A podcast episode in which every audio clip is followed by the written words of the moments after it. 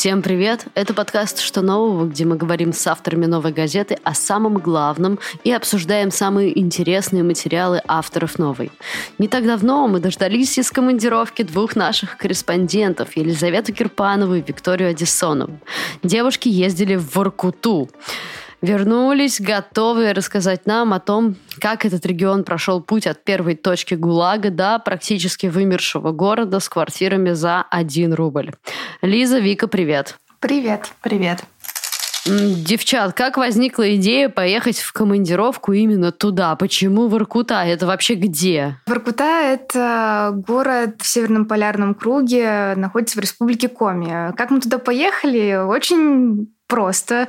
Мой редактор увидел где-то на Фейсбуке пост о том, что о боже, о боже, в Иркуту массово покидают люди, там какой-то невероятный отток населения, сказал мне, что там чуть ли не 2000 человек уезжают ежемесячно, что неправда, цифра там немного другая. И говорит, все, Лиза, езжай, ты давно хотела в большую командировку, вот, пожалуйста, репортаж. Сделал мне отличный репортаж. Как ну... я видела эту историю, прости, пожалуйста, а, приходит мне сообщение в Телеграм. Вика, ты не знаешь, а у нас нет случайно фотографов в Воркуте? Я такая, типа, где? Что? Что я это говорю, вообще такое? Я нет, ну я как бы нет, я знаю, что они такого города. Я такая, знаешь, наверное, нет. Она такая, ну тогда второй вопрос. Ты не хочешь поехать со мной в Воркуту? И я говорю, ну это, конечно, звучит как лучшее предложение этого месяца. Ну, так мы и поехали в Воркуту. Когда мы туда приехали, температура была минус 36-минус 38. Все лицо коченело, руки, ноги, знаете, так неприятно покалывало. Дышать было тяжело, потому что там концентрация кислорода несколько десятых ниже, чем в средней полосе. Ну, фактически мы как бы находились будто бы в горах. Ну и вот по такой температуре мы недельку гуляли. Давайте поговорим про ГУЛАГ. А, как Воркута стала одним из э, крупнейших лагерей ГУЛАГа? С чего она начиналась и какими силами строилась? Первое место, которое мы увидели в Воркуте, это рудник. Это такой Сейчас это заброшенный микрорайон. Раньше это был поселок, с которого, собственно, все началось. Именно туда пришли э, первые 43 заключенных из Ухты, задача которых была начать, э, ну, исследовать месторождение и начать строительство первой шахты. И потом уже через некоторое время туда пришел первый большой этап, почти 4000 заключенных. Он пришел в декабре 1931 года, и через буквально полгода до весны дожили только 54 человека. Это самая большая такая трагедия в относительных цифрах в Иркуте. И всего через э, воркутинские лагеря прошли около двух миллионов людей, и примерно 200 тысяч из них погибло и так и осталось лежать э, в этой земле, вечной мерзлоте. Расскажите, что из себя представляет Воркута прямо сейчас? Ну, опишите как-то внешне для людей, которые вообще представить себе не могут, на что может быть похож этот город. Чем он отличается от других городов, куда, например, этапировали заключенных? Как местные жители относятся к этому городу? Что такое Воркута?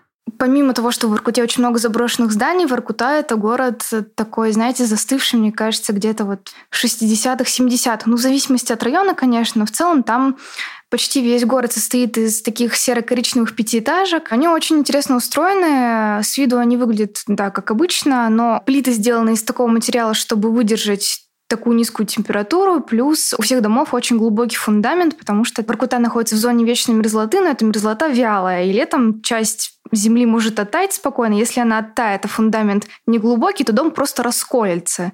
И мы такие дома видели.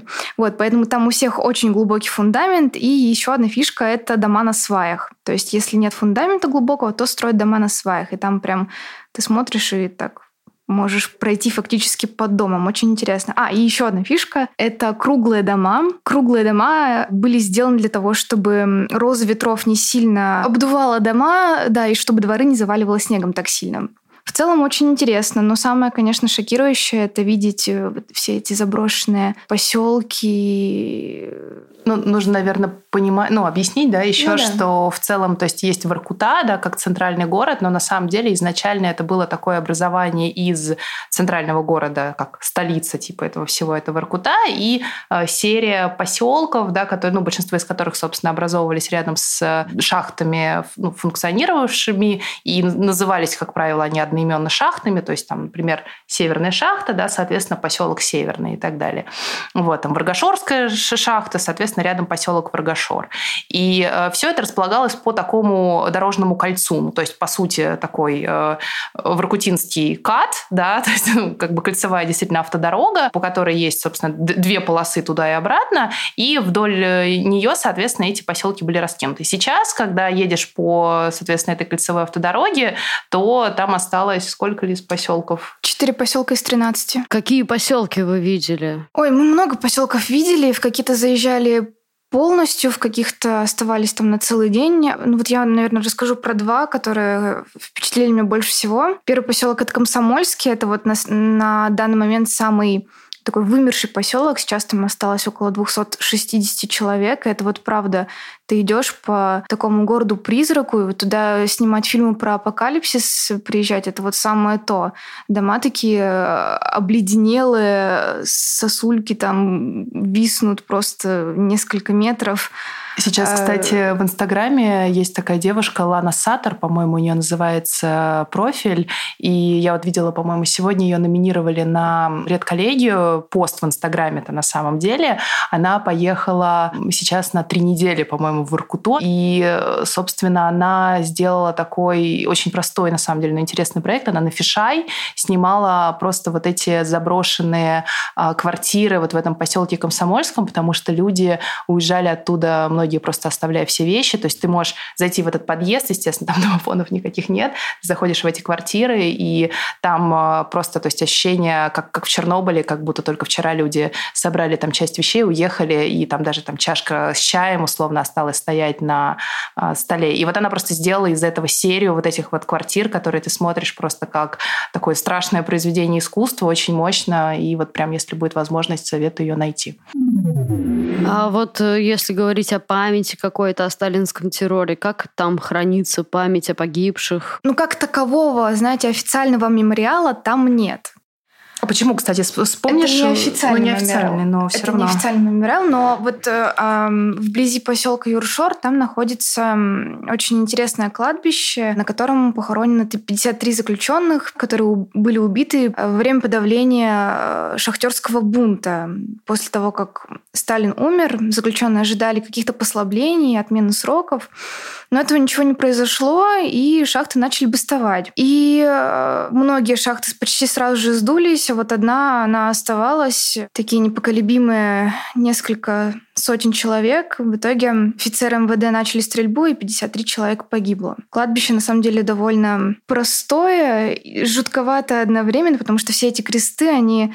На самом деле, это просто рядом с дорогой стоящие обычные такие просто кресты, да. просто они его назвали мемориальным, оно, оно уцелело каким-то чудом, его там да, не, причем, не сравняли с землей. Да, тут там построили автодорогу, и часть э, могил была... Э, Закатана, по сути, в этот асфальт, которая легла да. дорогу. Ну, это так и там захоронены не только... Вообще там захоронены фактически украинцы, прибалты, белорусы, и там даже есть такая небольшая стелла, не стелла? Стелла, да. Это стелла. такие же железнодорожные, ну, так, такой тоже красивый символ. Железнодорожные пути, эти рельсы, рельсы, уходящие наверх, в никуда, и переплетенные, а, по-моему, если я не ошибаюсь, такой как колючей проволокой. Угу. Такой мощный символ. Во вообще в Иркуте очень чтят память э, о ГУЛАГе, о погибших во время террора, но вот что меня больше всего поражает, два факта, на самом деле. Первое — это то, что нет какого-то, знаете, официального ни мемориала, ни музея. Вот музей, который там фактически, он как бы есть номинально, музейно-выставочный центр, но он уже больше 10 лет находится на реконструкции. И, соответственно, если кто-то захочет узнать про историю Воркуты, про историю ГУЛАГа, то ну, ему придется очень сильно постараться, потому что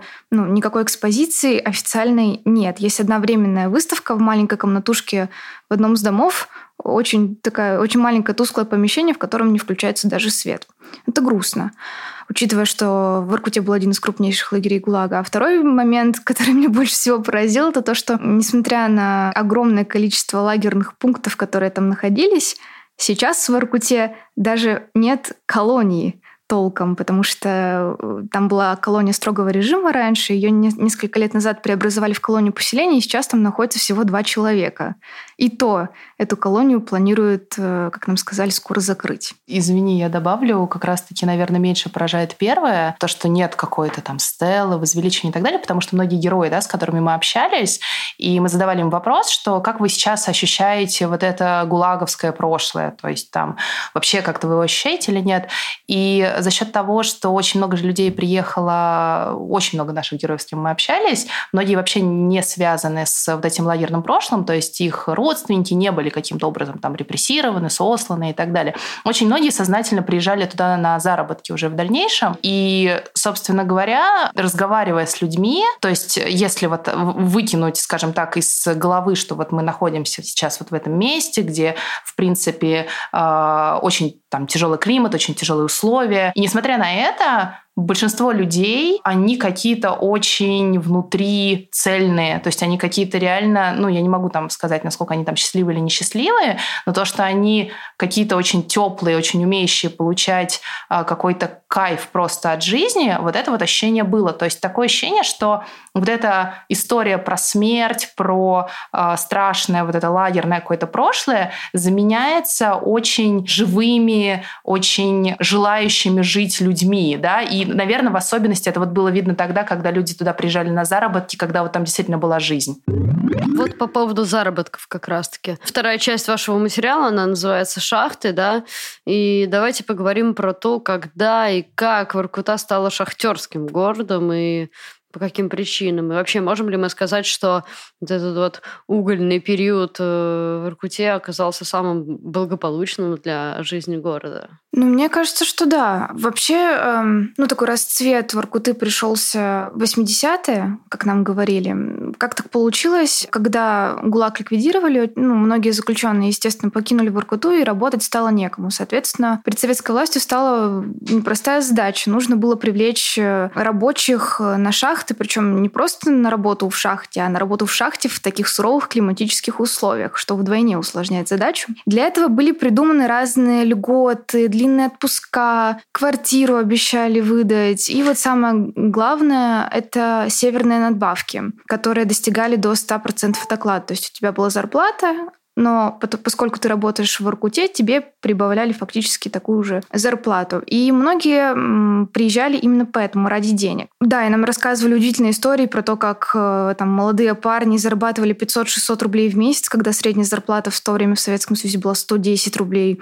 Ну и они спокойно летали там на выходные в Москву, пили пиво, гуляли да, там городу. была классная история, как они могли там поужинать в ресторане Прага, да, то есть в тот момент один из самых дорогих, скажем так, ресторанов в Москве, просто в легкую. И насколько сейчас, да, то есть слово шахтер абсолютно не ассоциируется с тем образом жизни, который был там буквально хотя бы там 40 лет назад. Но работа была при этом тяжелая. То есть работать но она в забое, тяжелой, да, но да, только да. тогда за нее платили действительно какие-то правильные деньги, а то, сколько сейчас платят, вот мы встречались с одним из героев, который рассказывал про, ну там примерно, да, если это прям очень классно работаешь на такой примерно средней ставке, ну там 100... 70-100 тысяч. 70, да, 70 или 100 тысяч. Ну то есть как бы в целом, учитывая, что там выше цены на продукты, чем в Москве, в особенности на овощи, да. Насколько? Ну, то есть я, например, видела огурцы за 200 рублей. Хлеб по 80 рублей, молочка ну, то тоже там дорогая. В два раза получается. Ну, примерно. Ну, как бы сейчас к ним пришли э, пятерочка и магнит, тем самым немножко снизив да, цены, то есть там у них есть какая-то возможность все-таки. Но, как я понимаю, те же там овощи, они все равно у них остаются довольно высокими, потому что просто тяжело вести, а там ничего не растет. Скажите, а в какой момент э, это благополучие с высокими зарплатами, возможностями шиковать в Москве и так далее начало разваливаться? Как местные жители начали терять жилье, работу, как они начали пытаться выживать? Ну, все начало разваливаться, когда начал разваливаться Советский Союз, как и во многих других городах, на многих других предприятиях без государственной поддержки шахты начали банкротиться постепенно. Когда шахта банкротилась, соответственно, люди начинали покидать поселок, поселок вымирал, и его ликвидировали. И так случилось вот в 90-е, мне кажется, с большей частью поселков, и сейчас они все стоят, ну вот, пустые поселки-призраки. Да, и немного стабилизировала ситуацию, когда пришла большая крупная компания «Северсталь». Она выкупила 100% акций Воркута-Уголь, это производственное объединение, которое владело шахтами. И с тех пор дела немножко улучшились. Ну, как они заявляют, Северсталь э, сделала акцент на выплату задолженности по зарплатам и сделала упор на безопасность своих сотрудников, потому что, вот как нам рассказывал один из героев, э, в 90-е никто не парился по поводу безопасности, могли костер устроить в забое, а чтобы понимали, там газ выделяется, и метан, и, и любая искра может просто взорвать э, в шахту, и много людей погибнет. И рассказывали, что был такой термин, ну и есть такой термин регресс, когда если ты получаешь травму на производстве, тебе работодатель выплачивает какую-то сумму денег или пенсию. И многие рабочие пользовались этим и ну, думали, упадет на меня пачечка какого-нибудь уголька на ногу, я заработаю себе регресс и буду получать дополнительно 20 тысяч рублей. А в итоге падала не пачечка, а целая тонна угля на тебя, и в итоге ты погибал. Но с приходом Северстали ситуация улучшилась, и вот нам рассказывали, что ну, примерно раз в месяц случались какие-то такие травмоопасные случаи. Вот последняя авария крупная произошла на шахте Северная. В 2016 году на глубине 780 метров произошел взрыв и следом пожар. И на глубине на этой погибло 30, э, в смысле погибло 36 человек, и 26 из них остались под завалами. И в итоге шахту было принято затопить. И после этого поселок, который располагался недалеко от шахты, начал очень сильно вымирать. И вот сейчас там примерно 3000 человек находится. Давайте немножко перейдем еще ближе к современности, поговорим о том, какие были ваши самые большие впечатления от Воркуты. Эм, можно ли это назвать, не знаю, одной из самых тяжелых командировок в вашей жизни? Чем живет этот город? Чем занимаются люди? Ну, я не могу сказать, что это была самая тяжелая командировка в моей жизни, но она была очень интересно, поскольку это первая командировка на север. И на севере жить тяжело. Это, как мы уже сказали, дело в климате. Плюс относительно маленькие для севера зарплаты. Средняя, например, 26 тысяч рублей. Вот шахтеры, они зарабатывают больше всего. Это вот, как мы уже сказали, 70-100 тысяч рублей. Ну и плюс э, нехватка рабочих мест. То есть шахты, они, если случается какой-то взрыв, закрываются. Но, в принципе, шахты не могут жить долго. Среднее время выработки шахты — это 50 50 лет. Самая молодая шахта там Варгашорская. Через 5 лет, соответственно, она будет выработана, и по-хорошему ее надо закрыть. Всего шахт там 4. И куда идти дальше людям непонятно, потому что без заработка ты там просто не выживешь. Ну, в любом месте ты не выживешь без заработка. Соответственно, люди покидают. Но что мне больше всего обидно, на самом деле, это в советское время людям пообещали, если вы отработаете в таких суровых условиях какое-то количество времени, 10 лет, тебе выдадут жилье. И жилье не, ну, не в Иркуте, а в любом городе в средней полосе, кроме Москвы и Петербурга. После распада Советского Союза эти 10 лет превратились в 15, а после этого решили выдавать не квартиру, а жилищный сертификат. Что это значит? Жилищный сертификат — это, грубо говоря, сумма денег, на которую ты можешь купить жилье. Как она рассчитывается? Берется 18 квадратных метров на человека в семье и умножается на 45 с чем-то тысяч, э, один квадратный метр столько стоит. И плюс там э, добавляется, умножается на региональный коэффициент. Но сумма вообще небольшая, и на нормальную квартиру ее все равно будет недостаточно. Особенно учитывая, что многие, извини, воркутинцы, вот с которыми мы общались, и которые говорят, да, мы хотим переехать, мы спрашиваем, куда, и очень многие называют места, то есть либо ближе к югу, то есть ближе к теплу, либо о, тоже некоторые говорят про Ярославскую область. Я так понимаю, что Ярославль, что это больше связано как раз вот с вот этим сообщением Москва-Воркута, которое проходит в том числе через Ярославль. То есть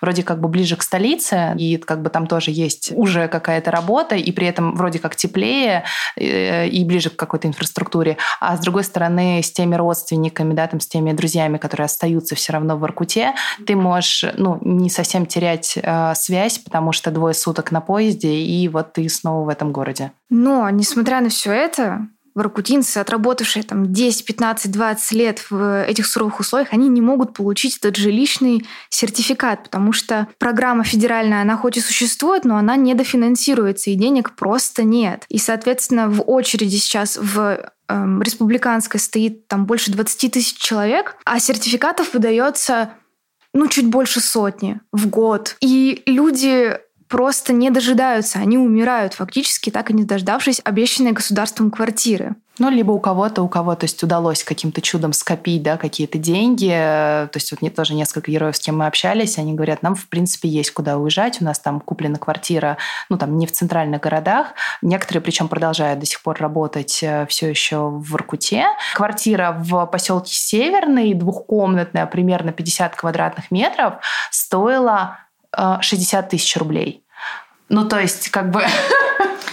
Я вас сейчас еще больше удивлю. Героиня, с да, которой... есть, есть вообще прекрасная история, несколько, да, про эти квартиры, но они на самом деле страшные, потому что нужно понимать, что даже за такие деньги эти квартиры никому не нужны. Да, героиня у меня э, была, с которой я разговаривала, пенсионерка. Они смогли вместе с мужем накопить на квартиру под Нижним Новгородом.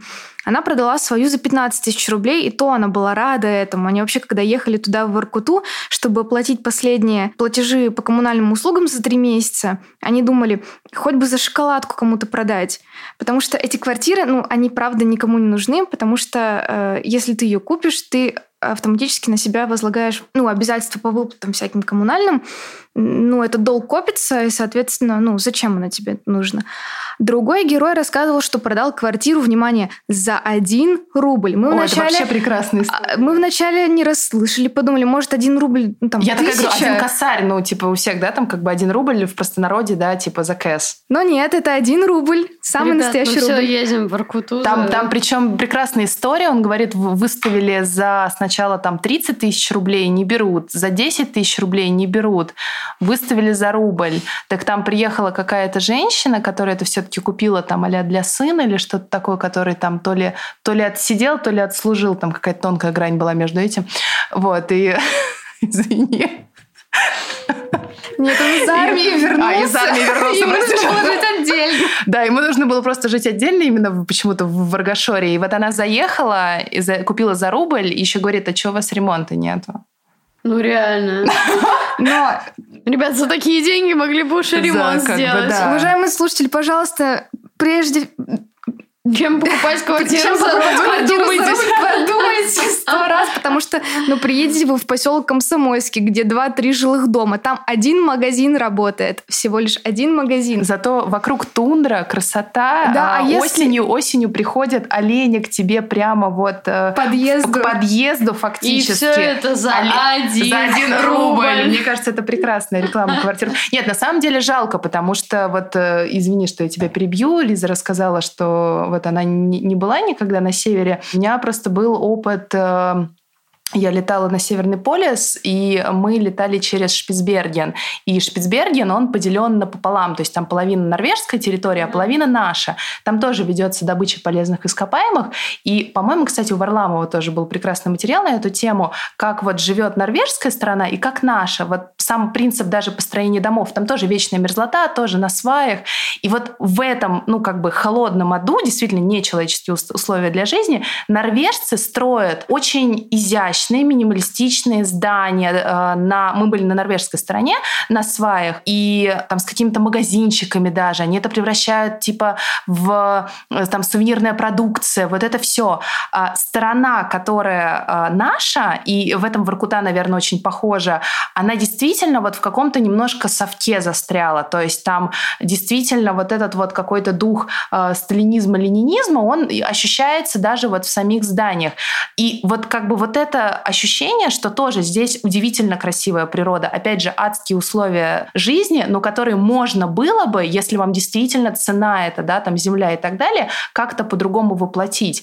Вот почему, на самом деле, вот я, наверное, вопросом, которым я задавалась, это почему такое отношение к людям на той земле, ресурсы которой мы имеем на самом деле даже там в повседневной жизни. Потому что из угля много что ну, как бы делается, так же, как из нефти. И вот это отношение, ну то есть, окей, хорошо умирают поселки, это в принципе, да, там естественный ход жизни, что там, грубо говоря, отжила свою шахта, да, понятно, что в поселках людям делать нечего, проще перебираться в Воркуту, окей, но в самой Воркуте, и это явно будет востребовано еще там точно лет там 30-40, туда люди продолжают некоторые приезжать на заработки, очень много киргизов приезжает, ну то есть именно работать в шахте, это будет востребовано. То есть вот это вот отношение, почему, почему строительство закончилось всех домов в нулевых годах. То есть 20 лет там не строят как бы, ну, ничего именно фундаментального такого.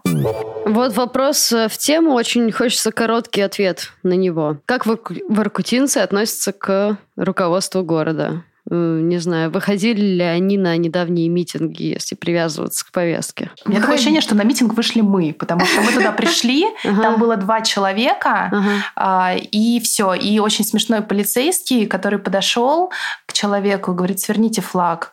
Он такой, не сверну. Он такой, я вас буду тогда задерживать. Он такой, задерживайте. Я применю к вам силу. Давайте, я вам даю две минуты, подумайте. Он реально ему засек две минуты. Такой, может быть, вы все-таки подумайте, не слушайте этих людей. Он такой, нет, не сверну. Он такой, вы мне обещали применить ко мне силу, применяйте. Вот это вот э, как бы политическая обстановка в городе. На самом деле в Иркуте, как и во многих других э, маленьких городах России, установка такая по отношению к власти. Виновата не Путин, а виноваты местные чиновники. И к тому э, руководителю администрации, который пришел сейчас, у них тоже очень такое отношение настороженное, потому что он выходит из силовых структур, и, судя по всему, его больше всего интересует то, как можно развить бизнес в арктической зоне. Есть очень большая ностальгия по прошлому, э, по, ну, не, не по советскому даже прошлому, а, а по первому, я не помню, каким он по счету был мэром, но, в общем, по избранному мэру Игорю Шпектору. Это когда еще выборы мэра были, значит, вообще были. И вот они о нем отзываются как о таком хорошем хозяйственнике и говорят, что в Иркуте нужен только такой человек, хороший угу. хозяйственник. Угу. А такого они сейчас на месте администрации не видят. Самый последний вопрос. Главная проблема русского севера, на ваш взгляд, прямо сейчас? Давайте по минуте на ответ каждый из вас. Главная проблема, в принципе, всего, что существует в России. Мы не используем правильно ресурсы, которые мы имеем. Вот у нас есть уголь, у нас есть там газ в той же Ухте, можно развивать. Мы этого не делаем. Мы относимся ко всему как-то безалаберно, безответственно. И когда людям и к предприятиям так относятся, соответственно, они не хотят там и находиться, они уезжают. И бизнес туда, как ну, вот все говорят о том, что в арктической зоне надо развивать бизнес, я уверена, что несмотря на все льготы, он туда не придет. А что там делать? Мне тоже кажется, что это отношение, в первую очередь, это отношение к людям. И вот, собственно, то, что я говорила как раз про то, что есть пример европейских коллег, допустим, я думаю, что в Канаде тоже есть э, чему поучиться, но такое ощущение, что нам неинтересно брать какой-то чужой опыт, нам э, неинтересно его перенимать, понимать, либо как только мы на это смотрим, мы думаем, ой, ну на это же нужны деньги, на это силы. И там же тоже есть э, куча историй, когда, и в принципе, наверное, может быть, это какая-то черта русских, тебе говорят, вот, пожалуйста, вот есть ресурсы, есть там, не знаю, люди, есть там еще что-то. Но для этого же нужно что-то перестроить, для этого нужно что-то сделать. Но нет. Ну да.